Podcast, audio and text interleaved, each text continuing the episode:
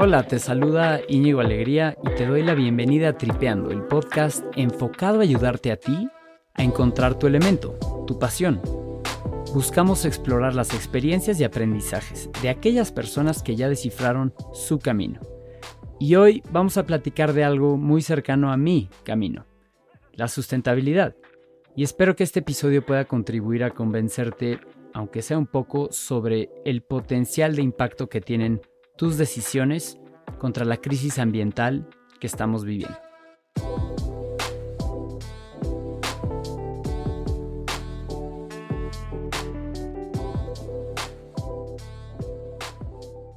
Me gustaría darte un par de datos para tener en contexto el tema de hoy, que es la escasez de agua. Porque no es que nos estemos quedando sin agua. El agua no se va a acabar. Pero si nos estamos quedando sin acceso a las fuentes de agua que soportan la vida humana. Déjame te explico. El 97% del agua es salada, no se puede usar ni para beber ni para agricultura. Solamente el otro 3% es agua dulce, pero de ese 3, 2 está congelado en los polos. Entonces es solamente el 1% del agua esparcida alrededor del planeta en ríos, lagos, mantos acuíferos subterráneos, que es la fuente explotable para nosotros. Solamente el 1%. la pregunta clave es, ¿qué sucede con ese 1%? Y esto lo vamos a ir descubriendo en el transcurso del episodio, pero lo que sí sabemos es que se está usando a un ritmo mucho mayor de lo que se puede reponer naturalmente. Y son cada vez más el número de personas las que viven con la catástrofe de vivir con falta de agua. Una de cada cuatro personas, 25% de las personas en el mundo carecen de acceso a servicios de agua potable. Y según la Organización de las Naciones Unidas, para el año 2050, ese 25% subirá a 66%. Dos de cada tres seres humanos no tendrán acceso a agua potable. Y para este episodio, que es el primero de una miniserie que dedicaré al tema del agua, tenemos la oportunidad de conocer sobre el programa Lazos de Agua. Lazos de Agua es una iniciativa conjunta entre Fundación FEMSA, el Banco Interamericano de Desarrollo, BID, Fundación Coca-Cola y Fundación One Drop. Cada una de estas partes tiene una razón de existir, pero se han unido bajo el objetivo de facilitar acceso sostenible a agua, saneamiento e higiene para 200.000 personas en comunidades rurales en Latinoamérica. Ahora, entendiendo la magnitud del problema, en Tripeando queremos entender de la mano de los tomadores de decisiones de esta iniciativa, cuál es el panorama en América Latina, cuál es el rol de la iniciativa privada y de las empresas, cuáles son los métodos de acción para facilitar y proteger este derecho humano y identificar dónde están las claves y la responsabilidad de cada uno de nosotros. Te presento entonces a Ernenek Durán, director del programa Lazos de Agua de la Fundación One Drop Latinoamérica, con quien nos conectamos hasta Montreal. Ernenek nos platica un poco sobre la historia de la Fundación One Drop y su genial y particular forma de atacar el problema. La, Fundación One Drop fue creada por, por Guy Laliberté, que es el mismo fundador del Cirque du Soleil. Eh, tenemos nuestros headquarters en Montreal y esto nace del sueño de Guy de, pues de regresar algo a, la gente, ¿no? Él ha sido un, empresario, un hombre de negocios muy exitoso, muy visionario. Él es un artista a la base, ¿no? Y, y, en sus peripecias por el mundo, cuando era un artista de calle y todo eso, se da cuenta que realmente el agua es el elemento fundamental para detonar el desarrollo en las comunidades. Entonces, cuando él eh, empieza a tener todo este, e, este, este éxito con el Circo del Sol, eh, dice, bueno, yo quiero hacer una fundación que apoye eh, en todo lo que es el tema de acceso a agua y saneamiento, pero que lo haga de una manera diferente. Y esta manera diferente pues está arraigada también en el ADN de, de One Drop y del Circo del Sol, ¿no? que es el, arte al final. En el ADN del circo son los artistas, es el arte para transmitir y para generar emociones en la gente. Y es lo que buscamos hacer también en la Fundación One Drop, es cómo utilizar este arte, es el, lo que nosotros hacemos es un arte más social para eh, eh, provocar emociones en la gente, eh, se empodere y, y, cambie, ¿no? Cambie ciertos comportamientos que van, los, que van a hacer que tengan una mejor vida, una mejor calidad de vida. Exacto, para ayudar con este problema podríamos hablar de infraestructura, tecnología, ambientalismo, de lo que quieras. Pero al final, en la base, el problema está redefinir nuestro entendimiento y nuestra relación con el agua. Y es por eso que el arte juega un papel importante en la Fundación One Drop, donde quieren inculcar un cambio de comportamiento. Y conectamos también hasta Monterrey con Carlos Hurtado. Carlos es gerente de desarrollo sostenible de la Fundación FEMSA y como tal Mucha de la chamba de Carlos es pensar a largo plazo y procurar que el desarrollo se pueda extender hacia el futuro, para el futuro de la empresa, futuro de las comunidades, del medio ambiente. Y el agua, evidentemente, es una piedra angular que conecta con los aspectos económicos, sociales y ambientales. ¿Dónde pone una empresa como FEMSA el foco de atención para garantizar este desarrollo sostenible? Claro, mira, eh, y creo que lo dices muy bien, ¿no? La, visión de largo plazo es, es una, una, cosa fundamental en lo que hacemos y, creo que lo traemos también en el ADN. somos una parte de una empresa de 130 años, entonces eso de ver el largo plazo creo que, creo que se nos da un poco. Y lo que tratamos de hacer es el, agua como piedra angular y como, como algo que tiene que ser integrado en muchas cosas. Y, por ejemplo, una de las apuestas grandes que estamos teniendo ahorita es el agua como parte de nuestras regiones y como parte de nuestras ciudades, ¿no? Eh, al final, eh, el agua, eh, si no hay agua, no hay comunidad en sí. ¿A qué le estamos apostando ahorita? A entender cómo funciona el agua en, las comunidades, en, en, la vida de nosotros.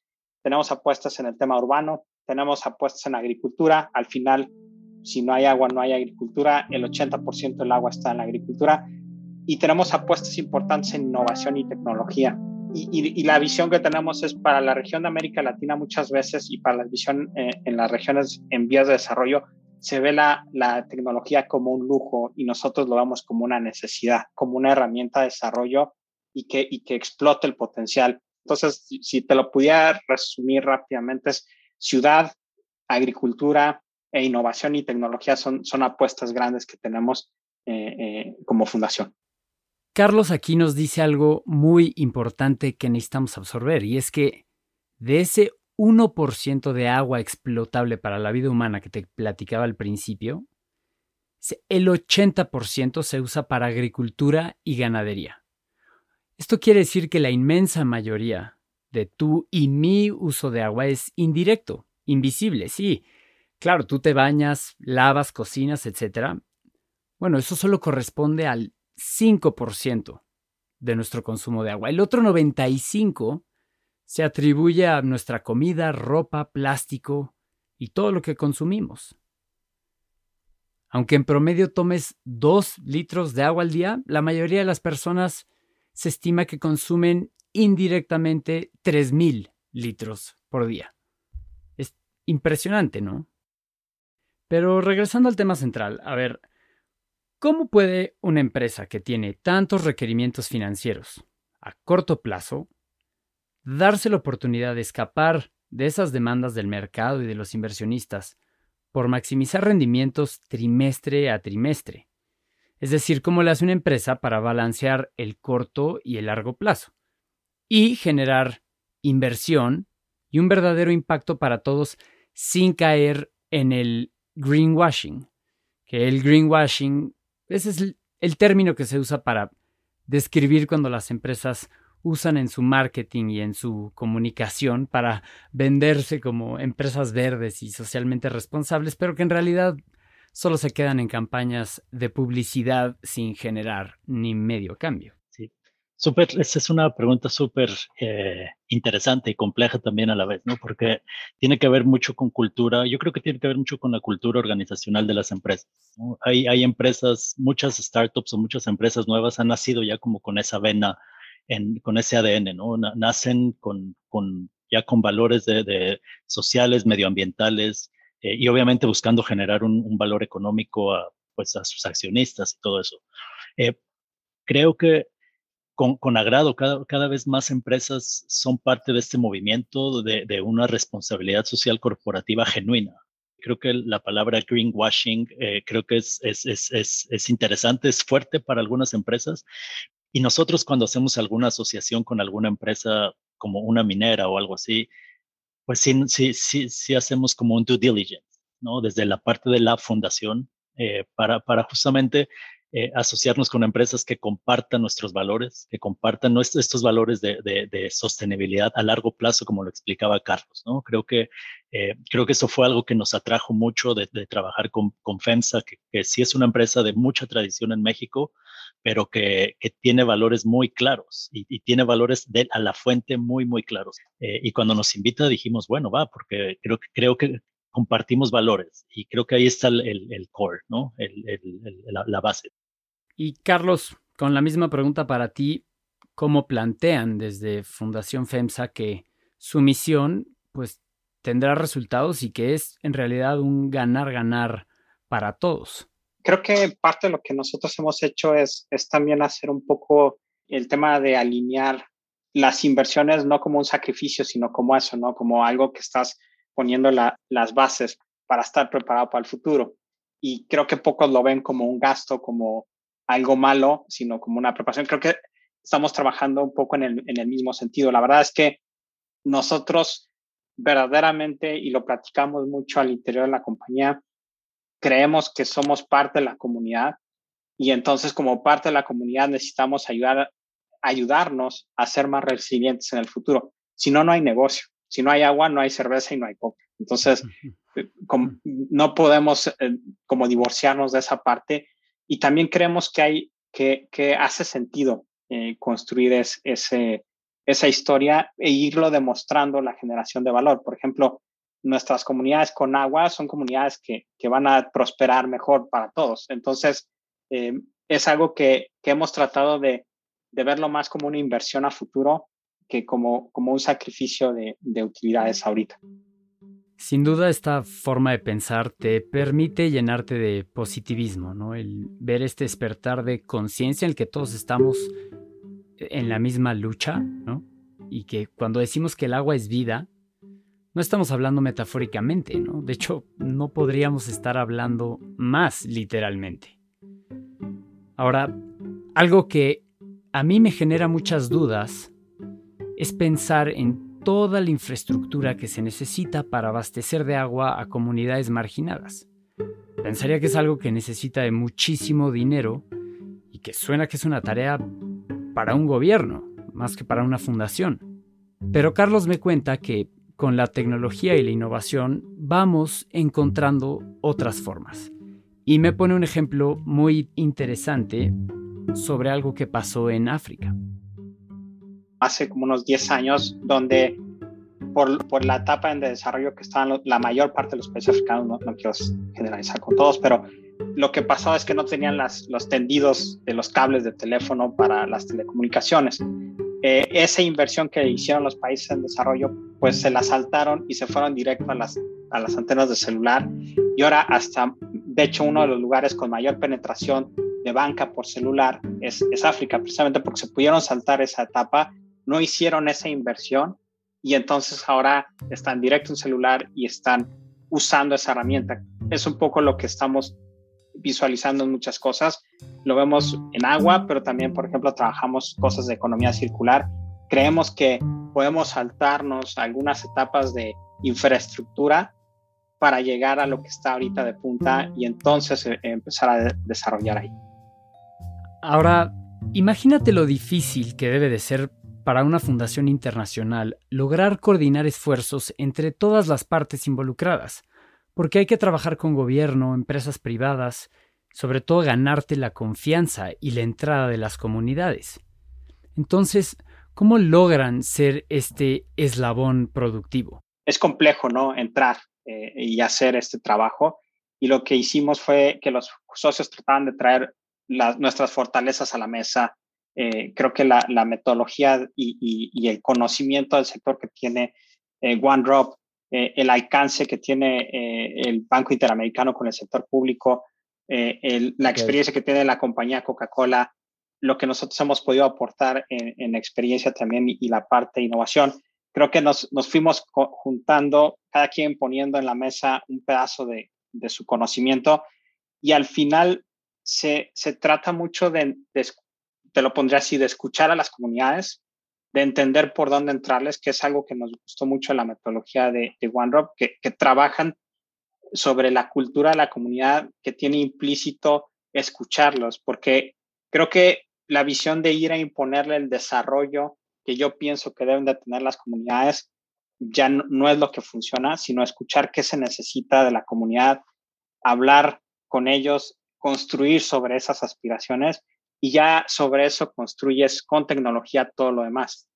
De hecho, solo para complementar un poco lo que decía Carlos, o sea, está como este nivel de, los socios fundadores, ¿no? Donde aportamos recursos, pero no solo eso, creo que eh, experiencias, conocimientos y, como todo este know-how que cada uno tenemos.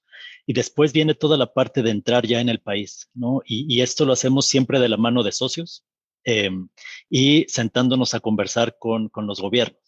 Y, Carlos dijo algo muy, muy, muy clave, no es yo vengo a imponerte mi visión de desarrollo, es yo, yo quiero comprender tu visión de desarrollo a nivel país y en base a eso vamos a construir juntos, ¿no? No es yo tengo la respuesta mágica, es que no tengo la respuesta mágica, yo vengo y, tengo un, un, abanico de, de, de cosas, de, metodologías que pongo a tu disposición y sobre las cuales podemos construir para mejorar tus programas, para mejorar, ¿no? En México es el caso, trabajamos de la mano con la Comisión Nacional de Agua y con la Comisión Estatal de Agua del Estado de Guanajuato, ¿no? Esa es una parte muy importante. Y después, como también a través de socios, de la mayoría son ONGs internacionales o locales, que ya tienen presencia en el país, que tienen presencia en las regiones donde nos interesa trabajar y eh, con ellos conversamos y hacemos también acuerdos, ¿no? O sea, eh, y ellos son como nuestra, son como nuestra, nuestra representación en las comunidades porque ya las conocen. Y Ernenek, regresando al tema del arte, ¿cómo es que el arte juega un papel fundamental en todo esto, en involucrarte y ser aceptado por las comunidades?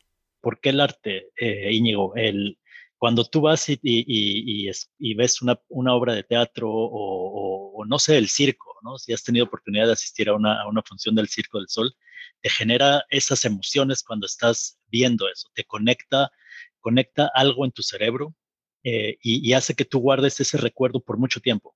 Entonces, el, arte, el arte realmente es un elemento conector muy importante y es, es un elemento de cambio porque permite, eh, por un lado, eh, te permite conectar el hemisferio derecho con el izquierdo. Y en la teoría dice que cuando logras conectar estos hemisferios, eh, pasan cosas mucho más poderosas. E, en el caso nuestro, lo que queremos es que la gente comprenda por qué hay que cambiar ciertas prácticas, ¿no? Como el lavado de manos, por ejemplo, que se volvió tan famoso ahora con la pandemia. Eh, si a la gente le dices, la gente sabe, ¿no? El conocimiento está, pero ¿por qué no lo practicamos?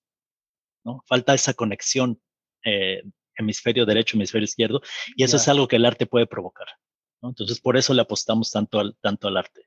Me parece genial porque eso es algo que nosotros en Tripeando hemos descubierto, que para transmitir conocimientos necesitas generar emociones. ¿no? Los datos son fríos, pero una buena historia o una experiencia que produzca emociones se guarda para siempre. Entonces, concuerdo con lo que dices y bueno, ahora ustedes trabajan con comunidades rurales, ¿correcto? Pero la realidad es que la mayoría del uso del agua está en las ciudades. Y somos los de las ciudades los que estamos más alejados de la naturaleza y de entender y valorar nuestra relación con el agua. Entonces, ¿qué tipo de cambio necesitamos entender de este lado? Sí, no, mira, la verdad es que creo que le das al clavo a algo que, que, nos ha que nos ha perseguido por mucho tiempo, ¿no? ¿Cómo, cómo transformas, cómo, primero, cómo cambias a el comportamiento de la gente? Y una de las cosas que nos hemos dado cuenta es cómo transformas el conocimiento en acción, porque, y, creo que sobre todo a ti que te toca mucho estar en los medios, te das cuenta de que que la gente sepa que tienen que hacer una cosa no quiere decir que la vaya a hacer. Y creo que en las ciudades, mucho para nosotros la apuesta tiene que estar en el consumo. O sea, la cantidad de agua que se desperdicia en las ciudades es impresionante. Y de, y de nuevo, en el tema de innovación, que hay cosas que tienes que preguntarte, ¿no? O sea, tenemos que empezarnos a preguntar por qué y si es realmente necesario y si ya, ya hay tecnologías que empiezan a lavar sin agua hay champús que no necesitan agua. Entonces hay una concepción que tenemos que empezar a retar porque la verdad es que el planeta ya está en un límite que necesitamos empezar a actuar ya. Y, y, eso significa que vamos a tener que retar mucho de lo que estamos pensando y de cómo hemos entendido al mundo hasta ahorita. Es un pensamiento sistémico. Tenemos que ver el, el, la, la, cuestión como un todo y entender las diferentes piezas que se van moviendo. Entonces, entonces creo que hay que pensarlo como un sistema y, definitivamente el tema de las ciudades es un tema pues preocupante, ¿no? Eh, Carlos decía, eh, hay mucho desperdicio de agua en los hogares, pero hay también mucho desperdicio de agua en los sistemas como tal, ¿no? Hay una fuga impresionante de agua y no me recuerdo la estadística y no voy a decir algo porque tal, seguramente me voy a equivocar, pero una, yo me atrevería a decir que entre un 30 a un 40% del agua que circula por los sistemas de, de las ciudades se pierde por fugas, por esto. Entonces, hay que ver cómo podemos ser también más eficientes, innovación, pensar en, y me encanta lo que dice Carlos, hay que retarnos en nuestra concepción de la utilización del agua. Creo que no podemos seguir consumiendo igual. Acordemos lo que le pasó a Cape Town hace 10 años, lo que sufrió Brasil este año. La Ciudad de México está en, está, está en un punto bastante crítico también. Entonces la pregunta sería, ¿Estamos subestimando la gravedad del problema? ¿Sería válida esa generalización? ¿Nos estamos haciendo de la vista gorda? Sí, mira, eh, la respuesta creo que la respuesta corta sí. Eh, la verdad es que como sociedad estamos jugando muy en la orillita de muchas cosas y creo que el COVID nos, nos puso un muy buen ejemplo. Eh, el cambio climático está haciendo inundaciones, sequías cada vez más prolongadas. California lleva que, es parte de lo que dicen los expertos, que ya no es una sequía en California, es el nuevo normal.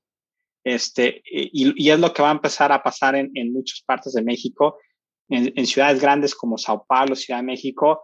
La verdad es que los sistemas están agarrados eh, eh, muy delicado en la, en la orillita y necesitamos acciones contundentes para poder salirnos de ese lugar, porque hemos ido acercando por muchos años. Tenemos y los ambientalistas y mucha de la comunidad de sostenibilidad tiene 10 años, 15 años advirtiendo.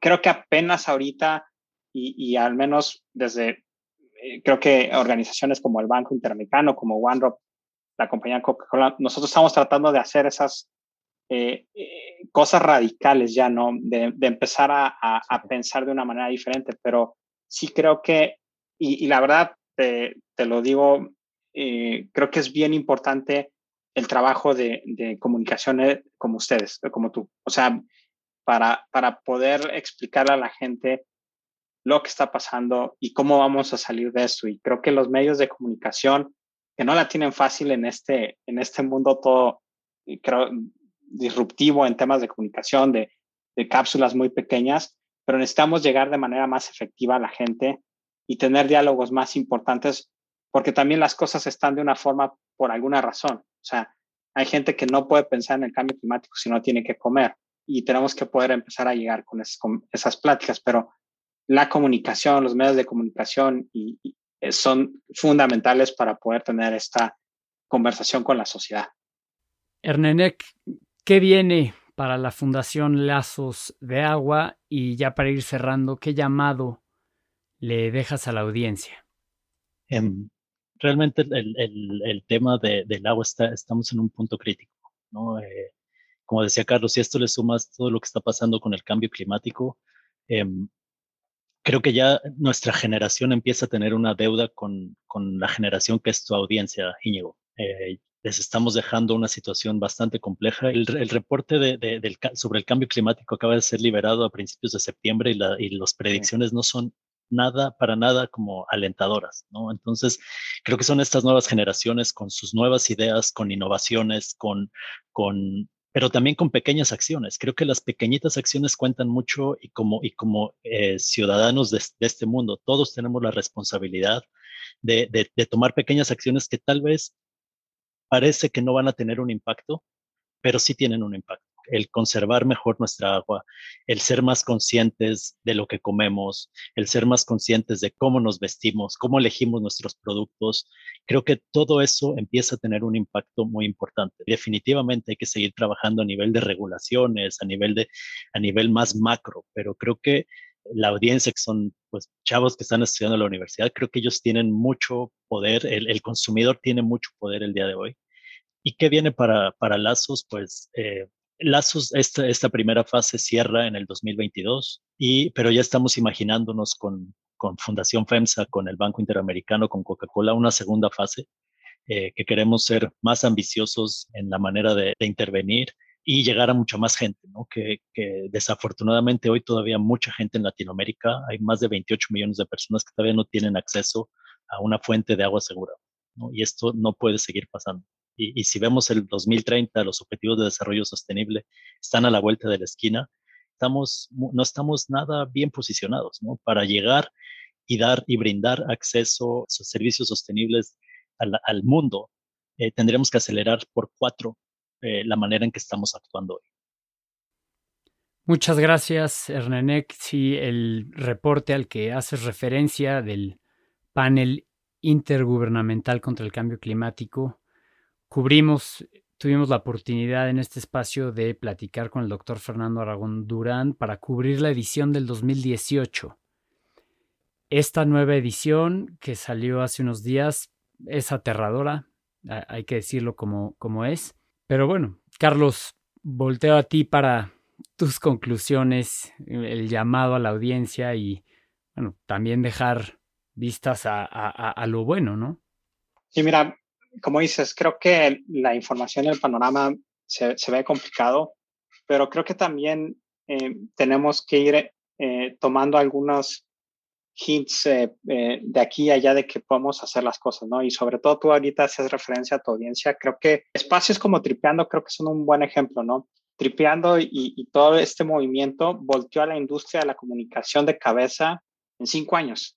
Una industria de 5 o 10 años transformaron la industria de comunicaciones de billones de dólares y la pusieron de cabeza. Y, creo que parte del mensaje que yo pondría en la mesa es que se den cuenta los chavos de que tienen el control, tienen más control y tienen más peso y tienen más poder del que se imaginan.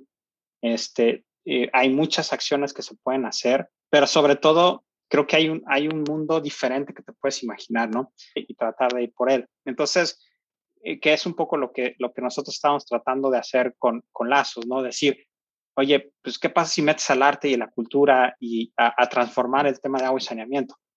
Creo que, creo que los chavos tienen eh, mucho que aportar, cosas que no nos imaginamos y, y, mucho poder en sus manos. Este, te digo, creo que eh, este espacio y, y, y las comunicaciones para mí son un gran ejemplo de lo rápido que se puede hacer un cambio si, se alinean todas las cosas y se pone mucha gente como a trabajar. Entonces creo que, creo que por ahí sería el mensaje. Muchas gracias, Carlos. Eh, de verdad celebro mucho las victorias que han conseguido. Agradezco y valoro muchísimo su tiempo y dejo la puerta abierta para que podamos armar un segundo episodio y clavarnos más algunas de las experiencias y a las historias de vida que Lazos de Agua ha logrado marcar. Muchísimas gracias otra vez y qué gusto conocerlos. No, claro que sí, cuenta con nosotros y, la verdad un gusto haberte conocido y estar aquí. ¿eh? Y de, de, nuestro lado, de, de, One Drop igual, Íñigo. Eh, un gusto, volver, podríamos volver a conversar y muchísimas gracias por el espacio. Estos espacios tienen que ser, tienen que tomar más, más, más, más lugar en, en la esfera pública porque solo así, solo así, creo. Los felicito muchísimo por el, por el, por el podcast, realmente. Eh, te digo yo, me hice fan de eso ya.